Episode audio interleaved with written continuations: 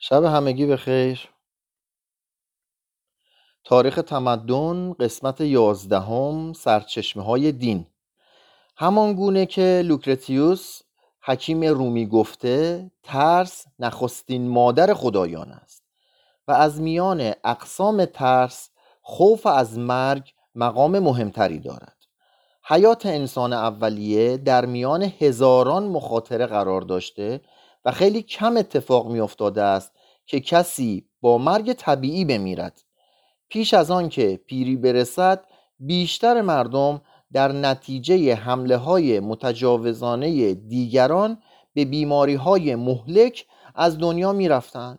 به همین جهت بود که انسان اولیه نمی توانست باور کند که مرگ یک حادثه و نمود طبیعی است و به همین دلیل همیشه بر آن علتی فوق طبیعی تصور می کرد. در اساطیر ساکنان جزیره بریتانیای جدید چنین است که مرگ نتیجه اشتباهی از خدایان است. کامبنانا خدای خیر برادر احمق خود کروا گفت به زمین فرود آی و به مردم بگوی تا از پوست خود درآیند و از مرگ رهایی یابند. پس از آن به ماران بگوی که از امروز مرگ آنها حتمی است ولی کورا اشتباه کرد و سر جاودانی را به ماران گفت و خبر مرگ را به انسان رساند. بسیاری از قبایل چنین میپندارند که مرگ نتیجه جمع شدن و کوچک شدن پوست است و اگر انسان می‌توانست پوست خود را عوض کند جاودانه زنده میماند. خب این دیگه توضیحی نداره. فقط اون قسمتش خیلی مهمه میگه مادر همه خدایان ترسه و هیچ ترسی از مرگ بزرگتر نیست. قبلا هم فکر می‌کردن که حالا هیچ کی فکر نمی‌کرد به طور طبیعی کسی میمیره. چون بنده خدا عمری نمی‌کردن. می‌رفتن تو جنگ و با خطرات از بین می‌رفتن. اصلا فکر نمی‌کردن انسان به صورت طبیعی هم میمیره. ترس از مرگ و احساس شگفتی از حوادثی که بر حسب تصادف ایجاد می شود یا انسان نمی‌تواند علت آن را درک کند و امیدواری به کمک خدایان و شکرگزاری در مقابل خوشبختی هایی که برای انسان حاصل می شده همه عواملی بوده که اعتقادات دینی را سبب شده است. آنچه بیشتر مایه تعجب انسان می‌شد و در نظر وی اسرارآمیزتر جلوه می‌کرد مسائل مربوط به جنس و خواب دیدن و تأثیر موجودات سماوی بر روی زمین و انسان بوده است.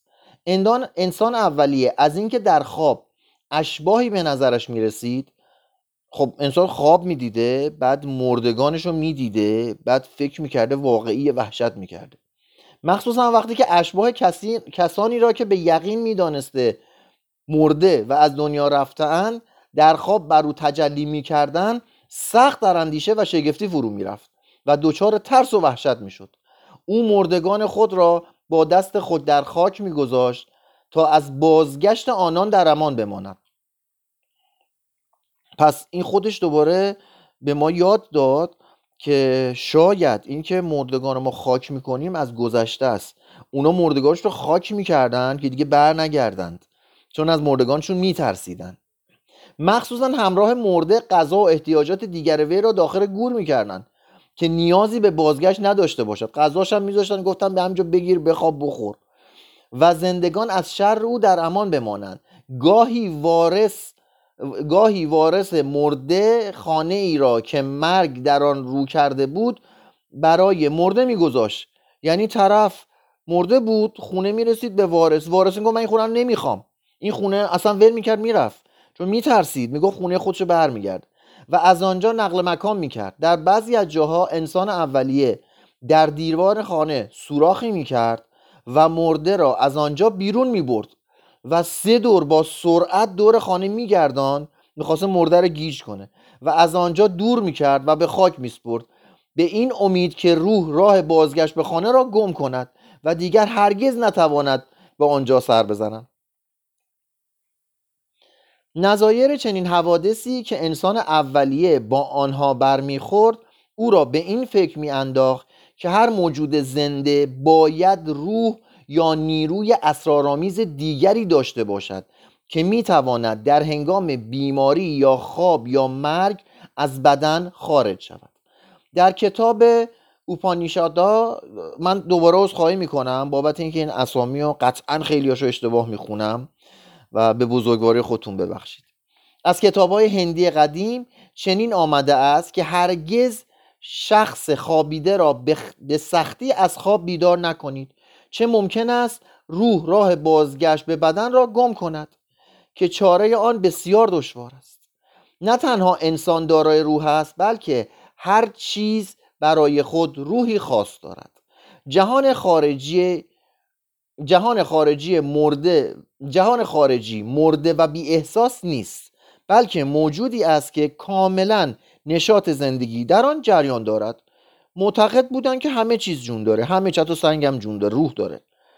فلاسفه قدیم می‌گفتند اگر چنین نباشد بسیاری از نمودهای طبیعی از قبیل حرکت خورشید سائقه های مرگبار زمزمه درختان و غیره قابل تعبیر غیر قابل تعبیر میماند. به این ترتیب انسان پیش از آن که اشیا را بدون شخصیت و مجرد در نظر بگیرد برای آنها شخصیتی قائل بود. به عبارت دیگر دین پیش از فلسفه بر روی زمین طلوع کرده است. جانگرایی برای اشیا جنبه شاعرانه دین و جنبه دینی شعر را تشکیل می دهد ساده ترین شکل این تصویر در سگی قابل مشاهده است که چون برگی با حرکت خفیف باد در مقابل او روی زمین پیش می رود با دهشت به آن می نگرد گویی چنان می پندارد که روحی آن را به جنبش درآورده است و عالی ترین درجه این تصور همان است که شاعری هنگام سرودن قصیده آشکار می سازد به نظر انسان اولیه و در نظر شاعران سراسر روزگار کوهها، سنگ ها، درختان، ستارگان، خورشید، ماه، آسمان همه چیزها مقدسی هستند و مظهر خارجی نفوس باطنی و غیر مرئی می باشند در نزد یونانیان قدیم آسمان خدایی به نام اورانوس بوده. ما خدای دیگر به نام سلنه زمین خدای دیگر به نام گیا واسه آسمان یه اسم میذاشتن واسه ماه یه اسم میذاشتن واسه زمین یه اسم میذاشتن. هر کدوم یه خدا مختص به خود.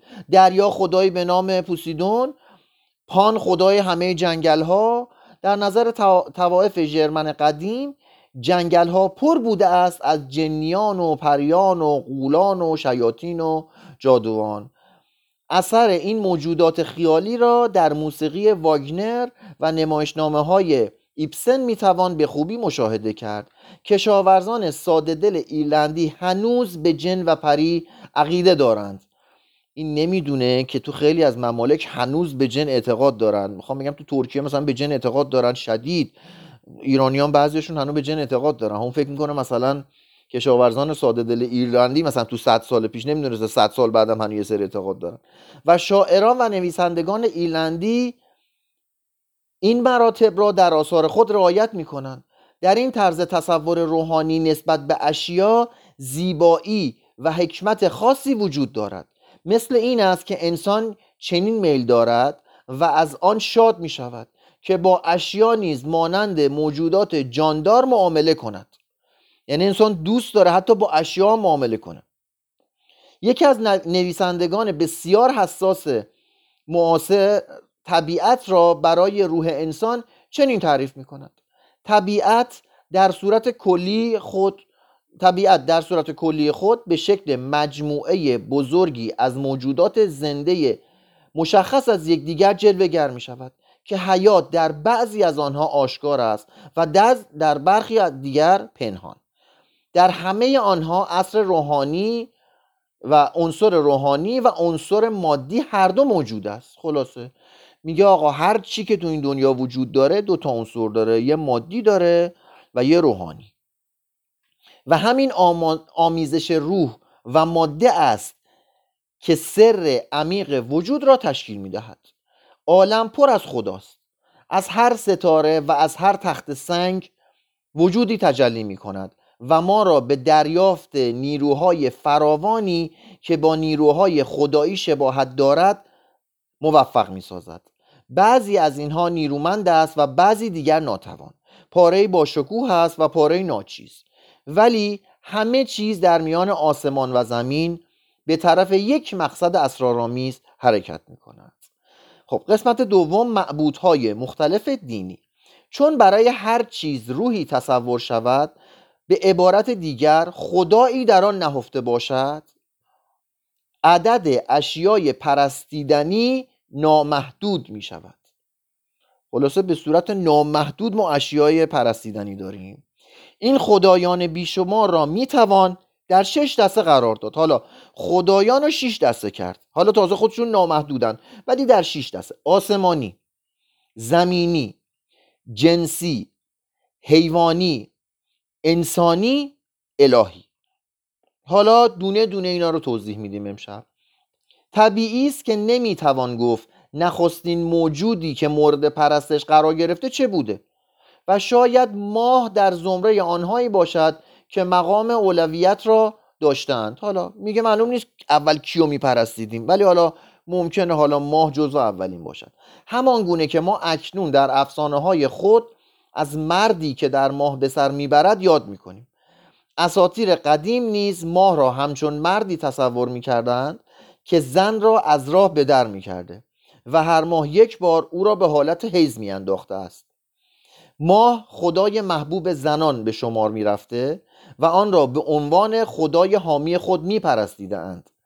قرص رنگ پریده آن مقیاس اندازگیری زمان بوده و چنین تصور می‌کردند که ماه بر اوضاع جوی حکومت دارد و باران و برف را همین قرص از آسمان فرو میفرستد. حتی مطابق اساتیر قورباغه ها نیز برای باریدن باران به درگاه او تضرع می‌کردند. درست نمی‌دانیم چه زمانی خورشید برای حکومت آسمان جانشین ماه شده است.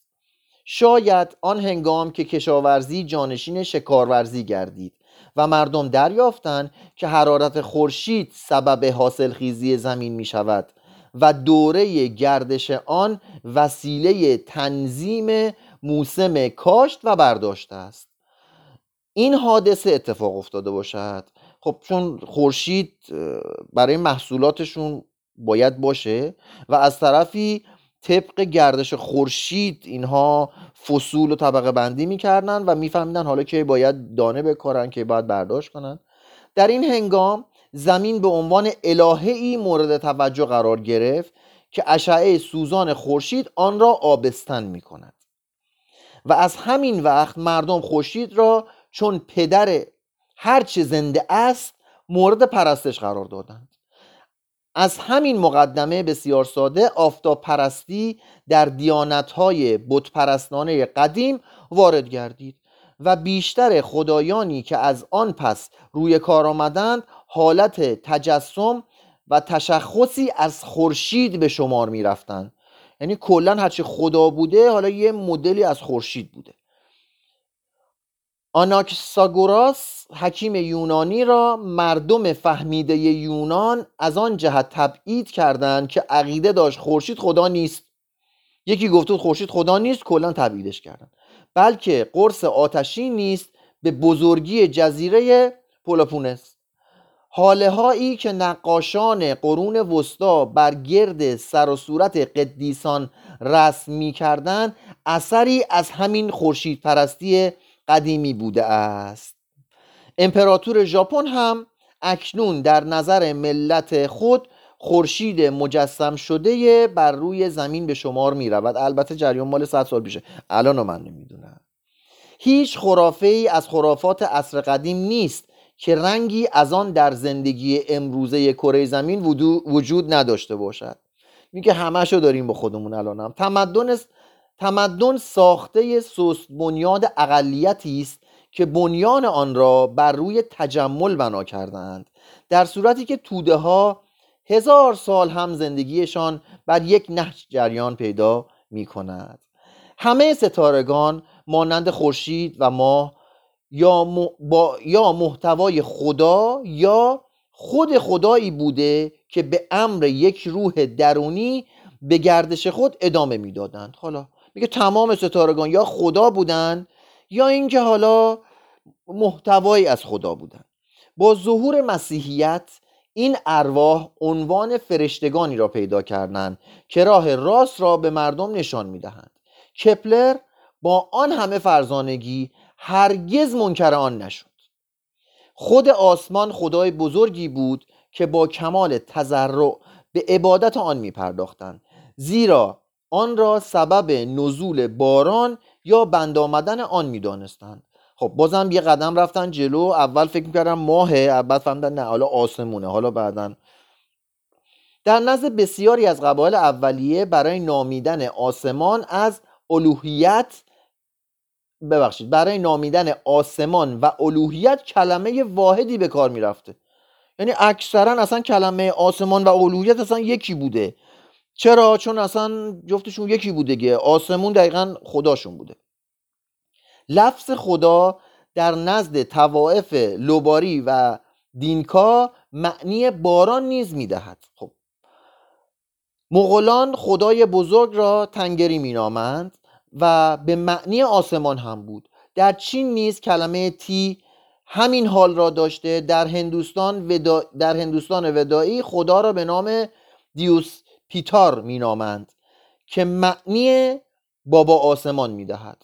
نزد یونانیان نام خدا زئوس به معنی آسمان و گردآورنده ابرها بوده است. در میان ایرانیان کلمه اهورا معنی آسمان آبی داشته است. همکنون چه فراوانند کسانی که از آسمان درخواست حمایت می کنند هسته مرکزی علم اساتیر نیز اتحاد و ازدواج بارور زمین و آسمان بوده است.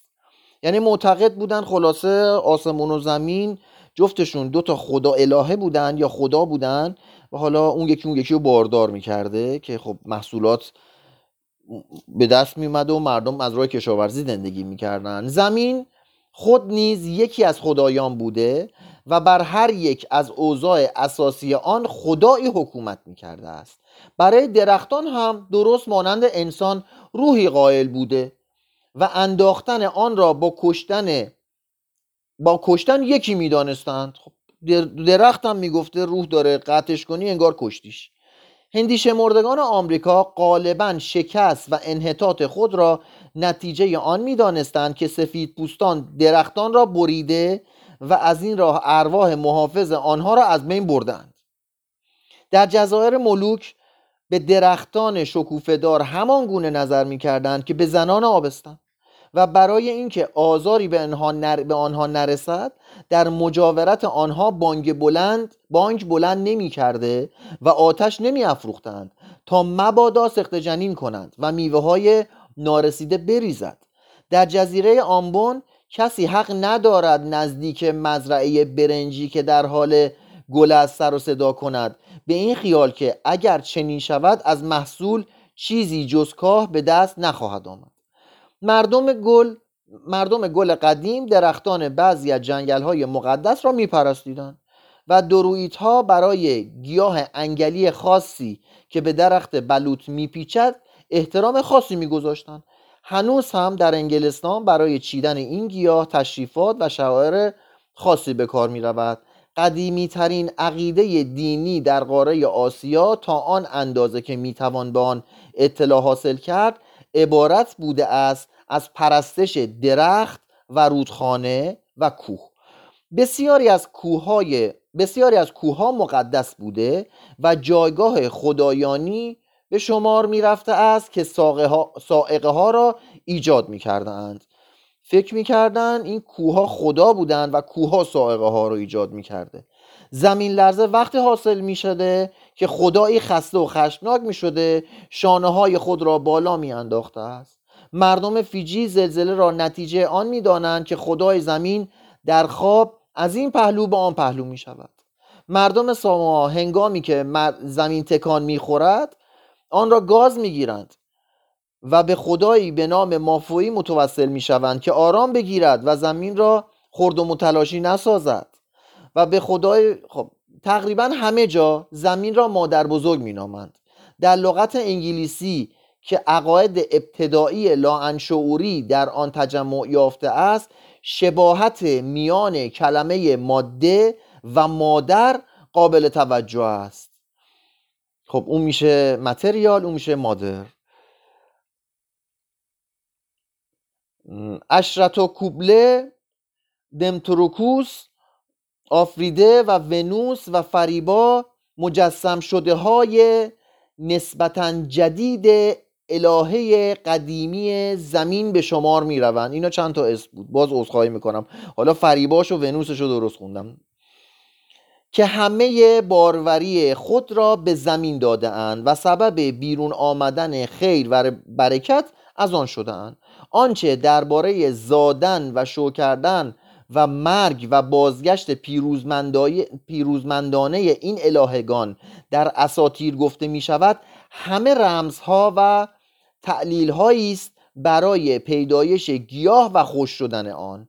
و اینکه پس از مدتی دوباره سبز می شود و تجدید حیات می کند ماده بودن این خدایان نشانه رابطه قدیمی است که میان کشاورزی و زن در روزگاران دور وجود داشته است. دیدید که مثلا اوناش که دیگه حداقل ما می‌شناسیم ماده بوده دیگه اینا الهه بودند. و توی جلسات قبلم توضیح دادیم که اینها قبلا که زن سالاری بوده و زن پادشاه بوده و همه کاره بوده الهه هم زن بوده. هنگامی که کشاورزی شکل اساسی و فرمان روای زندگی بوده است الهه نمو نبات بر همه خداگان دیگر پیشی داشته است. قالب خدایان ابتدایی از جنس لطیف بودند و هنگامی که خانواده پدرشاهی بر سر کار آمد خدایان نر جانشین آنها شدند. همان گونه که روح عمیق شاعرانه انسان اولیه. سری الهی در نمو گیاه می‌دید باردار شدن. یعنی ببینید فکر می‌کرد یه سر الهی هست که این گیاه به وجود اومده یا رشد می‌کنه. و متوجه بودید که مثلا گیاه میومده دوباره میمرده. به نظر خودش خب یه مسئله تناوبی بوده که روح میاد دوباره افول می‌کنه دوباره میاد.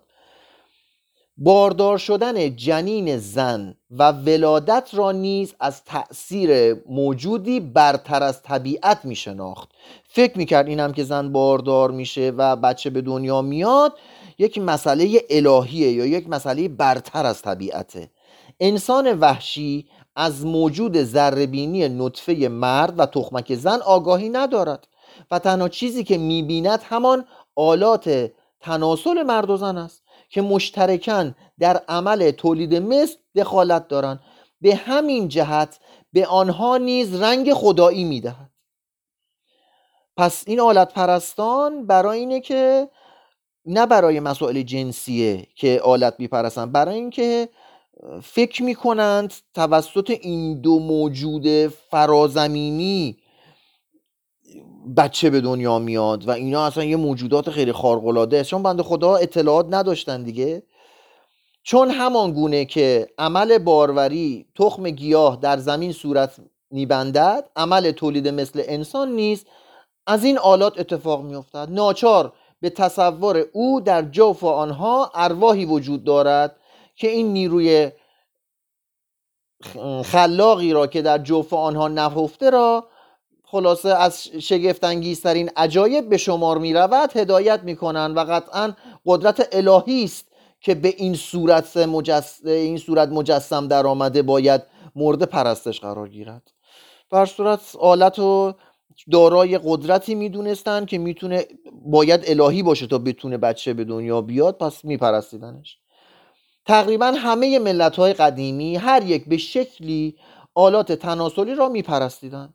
آنها که بیشتر در این عمل آداب و شعاری داشتند برخلاف آنچه در بد و امر به نظر می‌رسد و ملت های عالیتر و پیشرفته تر همچون مردم مصر، هند، بابل، آشور، یونان و روم بودند در آن زمانها نقش جنسی خدایان بسیار مورد توجه بوده است. اینجا دیگه داره از نقش جنسی خدایان میگه. که واسهتون خوندم. میگه در اون زمان نقش جنسی خدایان خیلی مورد توجه بوده ولی حالا اینجا رو دقت کنید. نه از آن جهت که به جنبه قبیه به جنبه قبیه آن نظر داشتند بلکه بدان سبب که از این راه عنایت خود را به حاصل خیزی زمین و زن آشکار می ساختند چون سبب حاصل براشون بچه می آورده می پرستیدنش بعضی از جانوران همچون گاو نر و مار از آن جهت مورد پرستش بودند که ظاهرا در تولید مثل نیروی الهی داشته و لااقل مظهری از این قوه به شمار می رفتند در داستان بهشت آدم و حوا مار علاقه جنسی را به عنوان اصل تمام بدیها نمایش می دهد و آشکار می سازد که بیداری حس جنسی آغاز معرفت نیک است و شاید رمزی باشد برای نشان دادن رابطه ای که میان سادگی عقل و سعادت و نعیم فردوس موجود است و ضرب المثل شده است. تقریبا می‌توان گفت که هر حیوانی از سوسک مصری گرفته تا فیل هندی در یک گوشه زمین روزی به عنوان خدا مورد پرستش بوده است. میگه خلاصه بدونید هر حیوانی که فکرشو بکنید یه روزی یه جایی از کره زمین یه عده میپرستیدنش خدا میدونستنش. هندیان اوجیبوا حیوان خاص مورد پرستش خود را توتم مینامیده و قبیله خود را هر یک از افراد آن نیز چنین نامی بهشون می‌دادن. اینا قبلا واسهتون توتم توضیح داده بودم. اینجا اومده تعریف کرده دیگه. علمای مردم شناسی این, این اسم را معخذ قرار داده پرستش اشیا را به طور کلی توتم پرستی نامیدند. پرستش اشیا را میگن توتم پرستی ولی مسئله این نیست که اشیا اکثر اینها یه حیوانی رو میپرستیدن بعد یک بوتی از اون حیوان درست می‌کردن و اون بوته رو میپرستیدن. مثلا میمون میپرستیدن اساسشون شکل میمون بود. یا مثلا یک مجسمه میمون بزرگی درست می‌کردن حالا مجسمه میمونه رو میپرستیدند. اینا توتم پرست بودن. این توتم ها معمولا حیوان و احیانا به صورت گیاه می باشد در میان قبایل مختلف هندی شمردگان آمریکای شمالی و افریقا و قبایل دراویدی هندوستان و قبایل استرالیا انواع مختلف توتم یافت می شود که ظاهرا با یکدیگر هیچ گونه رابطه ای ندارد.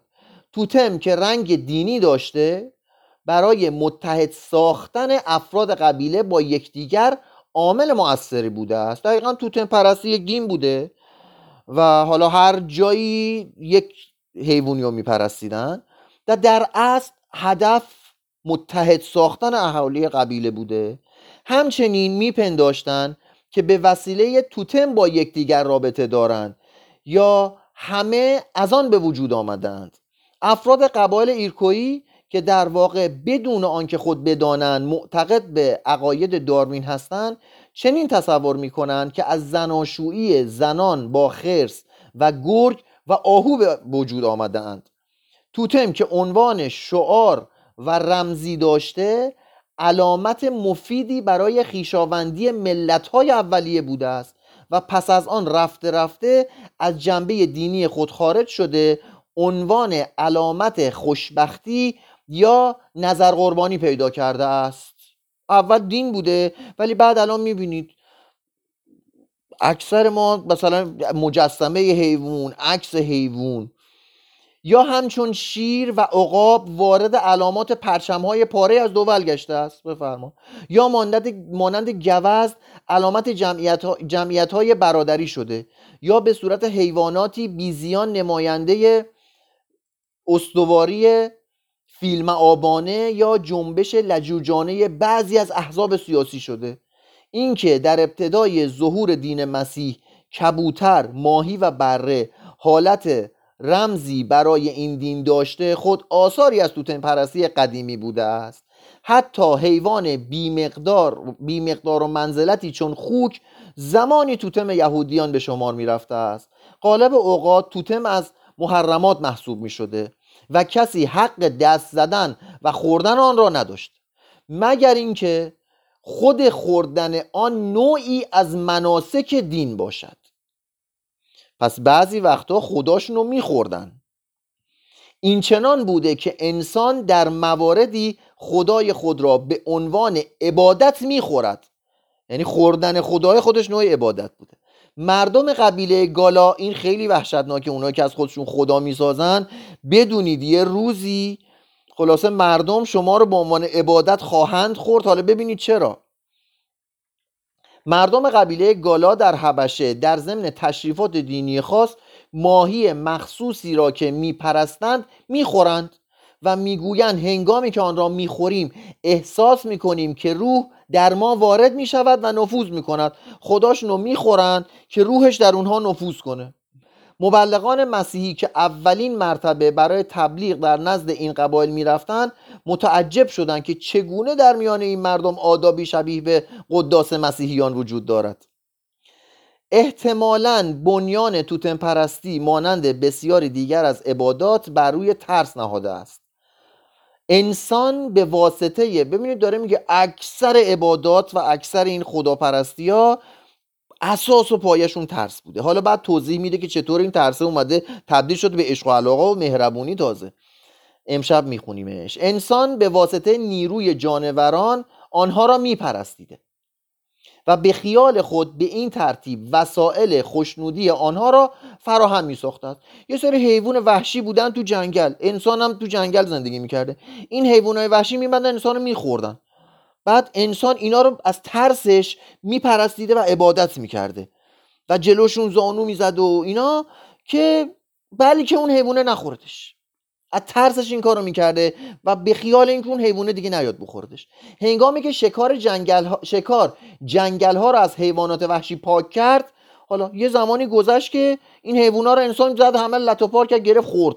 دیگه کم شدن تموم شدن. دیگه واسهش خطرناک نبودن. پس دیگه ترس هم نداشت دیگه عبادت هم نکرد. و اطمینان خاطر نسبی مخصوص زندگی کشاورزی فراهم گردید رفته رفته حیوان پرستی کمتر شد. شاید خدایان انسانی اولیه که جانشین خدایان حیوانی شده اند همان صفات درندگی حیوانی را داشتند بعد از اون خدایان انسانی اومدن جا و داره میگه احتمال داره خدایان انسانی هم دقیقا درندگی حیوانات رو داشتن و چون انسان ها ازشون میترسیدن بهشون سجده می‌کردند و ترس میپرستیدنشون. انتقال خدایی از عالم حیوان به عالم انسان در داستانهای تحول خدایان به خوبی واضح است. و, و میگه کاملا مشخصه که خدا از حیوان اومد خدای حیوان شد خدای انسان. یعنی یه انسان شد خدا. و کسانی چون اوید و نظایر او این داستانها را به همه زبانها سروده و گفتهاند که خدا خود که خدایان حیوانی به صورت انسان مبدل شده اند و بالعکس صفت حیوانی خدایان هرگز آنها را ترک نگفته و مانند بوی استبلی که چون کاخ روستایی بر آن بنا شود باز همراه آن است هرگز از میان نرفته است. پس اگه طرف انسان بودن میگه این همون حیوان است. حالا شکل و شمالش انسان شده. حتی در آثار هومر که بسیار پیشرفته و مترقی است یکی از خدایان به نام گلاوپوکوس آتنه چشم جغ دارد. و خدای دیگر هربوپیس چشم گاو و خدایان مصری و بابلی و صورت انسان و تنه صورت انسان و تنه حیوان دارند همین مرحله انتقال از عالم حیوانی به عالم انسانی را نشان می‌دهد و این حقیقت را آشکار می سازد که بسیاری از خدایان انسانی روزی به صورت جانوران بودند دیگه فقط ببینید دیگه یعنی اون کسی که میپرستیدنش حیوان بوده از ترس بوده. حالا این تیکش خیلی قشنگه. با وجود این بسیاری از خدایان بسیاری از خدایان انسانی ظاهرا مردگانی بودند. خب پس اول که خدایان انسانی بودند مرده بودند. حتی زنده هم نبودند.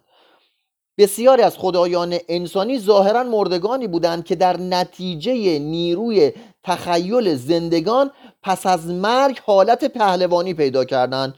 این اینکه مثلا از یه مرده بت می‌سازند یه محترب مرده بعد عجب چیزی ازش می‌سازن. تقدیسش می‌کنن بزرگش می‌دونن.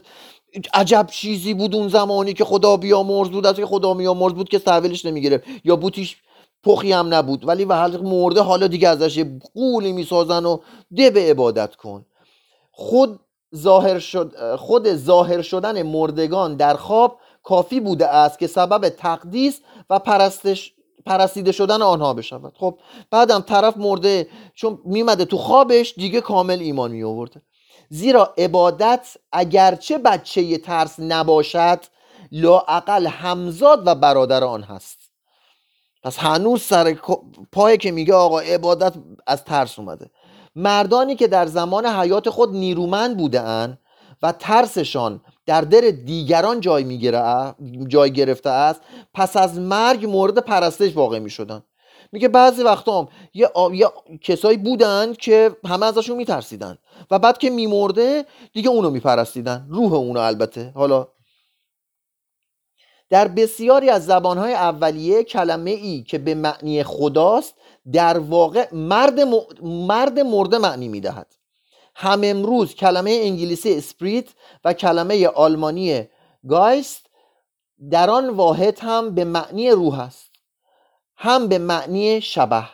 یونانیان قدیم همان گونه که مسیحیان به قدیسین خود تبرک می جویند به مردگان خود تبرک می جستند اعتقاد به حیات دیگری برای مردگان که البته علت پیدایش آن همان خواب بوده است به اندازه شدید بوده که غالبا برای مردگان به معنی حقیقی کلمه پیغام میفرستادند. آنچنان بهشون ایمان داشتن که پیغام هم واسه مردگانشون میفرستادن. حالا ببینید چطوری پیغام میفرستاده. چون رئیس قبیله می‌خواست به یکی از اموات پیامی بفرستد آن پیام را برای غلامی می‌خواند و بلافاصله سر غلام را می‌برید که بره پیغام رو برسونه. و اگر تصادفا قیمتی قسمتی از آن را فراموش کرده بود یه پیغام می‌خوند سر غلام رو می‌برید دفعه ای یه قسمت چی یادم رفت؟ اگه فراموش کرده بود این قسمت را به غلام دیگر می‌گفت و او را به اولی ملحق می‌کرد. بقیهش هم واسه یه غلام دیگه می‌خوند سرش رو می‌برید. و به این ترتیب برنامه اول خود برنامه اول خود حاشیه ای می نوشت فروید که وسعت تخیل فراوان دارد توتم را رمز تصور انسان نسبت به پدر می داند. که پسران از او میترسند و به واسطه نیرومندی و تسلطی که دارد دشمن اویند و از او تنفر دارند و بر او می‌شوند و او را می‌کشند و می‌خورند دورکم دورکم توتم را رمز اشیره می‌داند که فرد از آن میترسد و نسبت به آن کینه میورزد. به همین جهت است که در آن واحد هم مقدس است و هم نجس. زیرا نسبت به فرد تسلط تام دارد و با وی به کمال استبداد رفتار می کند وی معتقد است که احساس دینی اساسا حالتی است که فرد در مقابل کسانی که در جمعیت صاحب سلطه هستند و امر و نه می کنند پیدا می کند روح پرستی به تدریج پیش رفت تا صورت نیاپرستی به خود گرفت. بعد یواش یواش آبا اجداد خودشونو میپرستیدند. همه مردم از مردگان میترسیدند و میکوشیدند وسایل خوشنودی آنها را فراهم آورند تا مبادا زندگان را مورد لعنت خود قرار داده و زندگی را بر ایشان تخت سازند. هم یه جاهایی هست که ما فکر می‌کنیم الان مرده میاد پوستمون رو می‌کنه. این نوع پرستی چنان درست شده بود که از یک سو باعث تحکیم مقامات اجتماعی میگردید.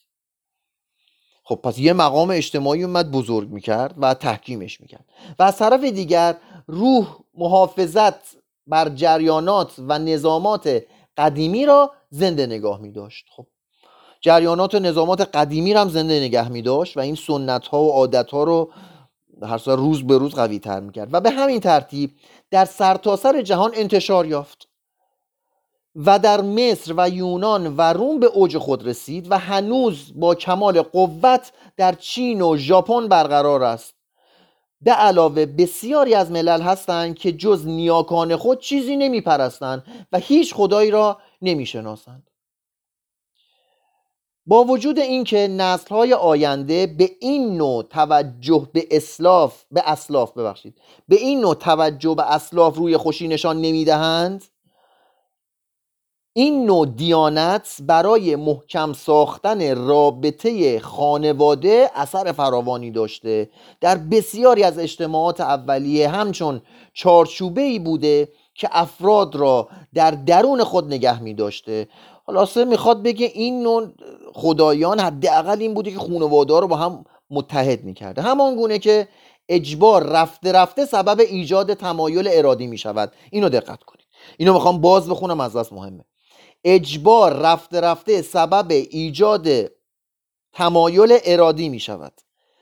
اجبار رفته رفته سبب ایجاد تمایل ارادی می شود. یعنی شما اگه به یه کاری مجبور باشی رفته رفته طی مرور زمان عادت می‌کنی اصلا خودت میره انجام میدی. اصلا کم کم علاقمندی انجام میدی. از بس انجامش دادی. پس اجبار رفته رفته سبب ایجاد تمایل ارادی می شود. ترس نیست به تدریج تغییر شکل یافته به صورت محبت در آمده. خدمتتون عرض کردم. پس ترس هم وقتی از ترس یکی رو بپرستی وقتی میپرستی میپرستی میپرستی میپرستی یواش یواش بعد از یه مدت مخصوصا الان می‌بینیم بعد چندین نسل این به عشق تبدیل شده به علاقه تبدیل شده. در که اول از ترس بوده. پرستشی که مردم نسبت به اسلاف خود می‌کردن و از ترس آغاز شده بود میگه اسلاف خودشون رو میپرستیدن اونم از ترس میپرستیدن. بعدها جای خود را به حس احترام و تقدیس مردگان داد.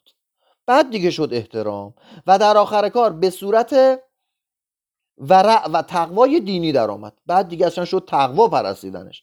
همه خدایان را رسم چنین است که از صورت قولان آغاز می‌کنند میگه یه خود خدا این شکلی تو ایجاد شده.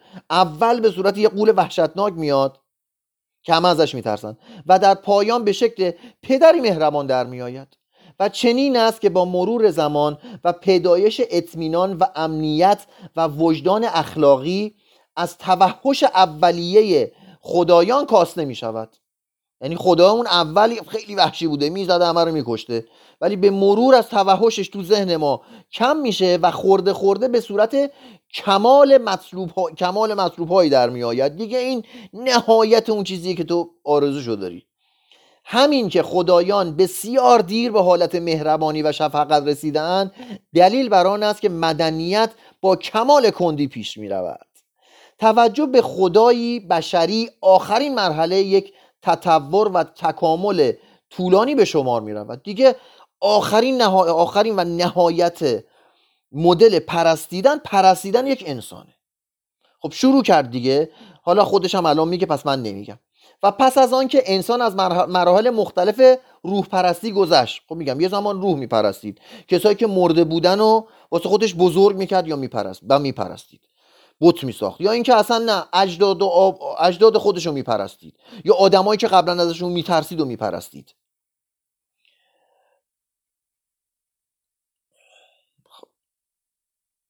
این مرحله کم کم آشکار شد. ظاهرا چنین خواستیم که بعد از اینکه انسان روح پرستی کرد دیگه رو اوورد به خود انسان رو پرستیدن. ظاهرا چنین به نظر می‌رسد که بشر پس از پرستش نیروهای مبهم و اسرارآمیز یعنی خب یه سری هم نیروهای مبهم و اسرارآمیز رو میپرستید. چیزهایی که اصلا نمی‌تونست حسشون کنه درکشون کنه ببیندشون و بفهمدشون. متوجه قوای آسمانی و نباتی و جنسی گردید. خب بعدم آسمون و درخت و در و دیوار و حتی آلت جنسی هم پرستید. و بعد از آن نوبت حیوانات بعد توتن پرستی و حیوان پرستی و در که اونم توضیح دادیم حیوانه تو جنگل میخوردش از ترسش می‌رفت سجده می‌کرد. فکر می‌کرد اگه بپرستدش اون کمتر میخوردش. بعد یواش یواش حیوونا رو خورد تموم شد. بعد دیگه یواش یواش نمیترسید اومد چیزای دیگه پرستید. و در آخر کار زمان نیاپرستی رسید. بعد اومد اجداد خودش رو پرستید. به عقیده ما مفهوم خدا به عنوان پدر نیز از پرستش آب و اجداد سرچشمه گرفته است. دیدید بعضی خدا رو پدر می‌دونن. میگه از همین نیاپرستی اومده. چون آب و اجداد خودشون میپرستیدن حالا هم خدا رو پدر, پدر خودشون می‌دونن. و مفهوم اولیه آن چنین بوده است که انسانها به معنی زیستشناسی کلمه از خدایان متولد شدهاند و تنها روحشان مخلوق خدایان نبوده. به همین جهت در علم الهی زمانهای قدیم حد فاصل مشخصی از لحاظ ماهیت میان انسانها و خدایان دیده نمی شود مثلا یونانیان قدیم نیاکان خود را خدا و خدا را نیاکان خود تصور می‌کردن. دیگه اینا روشن توضیح نمیدم. مرحله دیگری که بعد از این پیش آمد آن بوده است که از میان مخلوط بیشماری از نیاکان مردان و زنان مشخصی را که امتیازات خاص داشتن انتخاب و جنبه خدایی آن را بیشتر تقویت کردند به همین جهت است که بسیاری از پادشاهان حتی پیش از مرگ خود به درجه خدایی رسیدند هنگامی که به این مرحله از تکامل می‌رسیم مدنیت وارد دوره تاریخی خود شده است. قسمت بعدی فردا شب در خدمتون هستم. آداب دینی. شب همتون بخیر.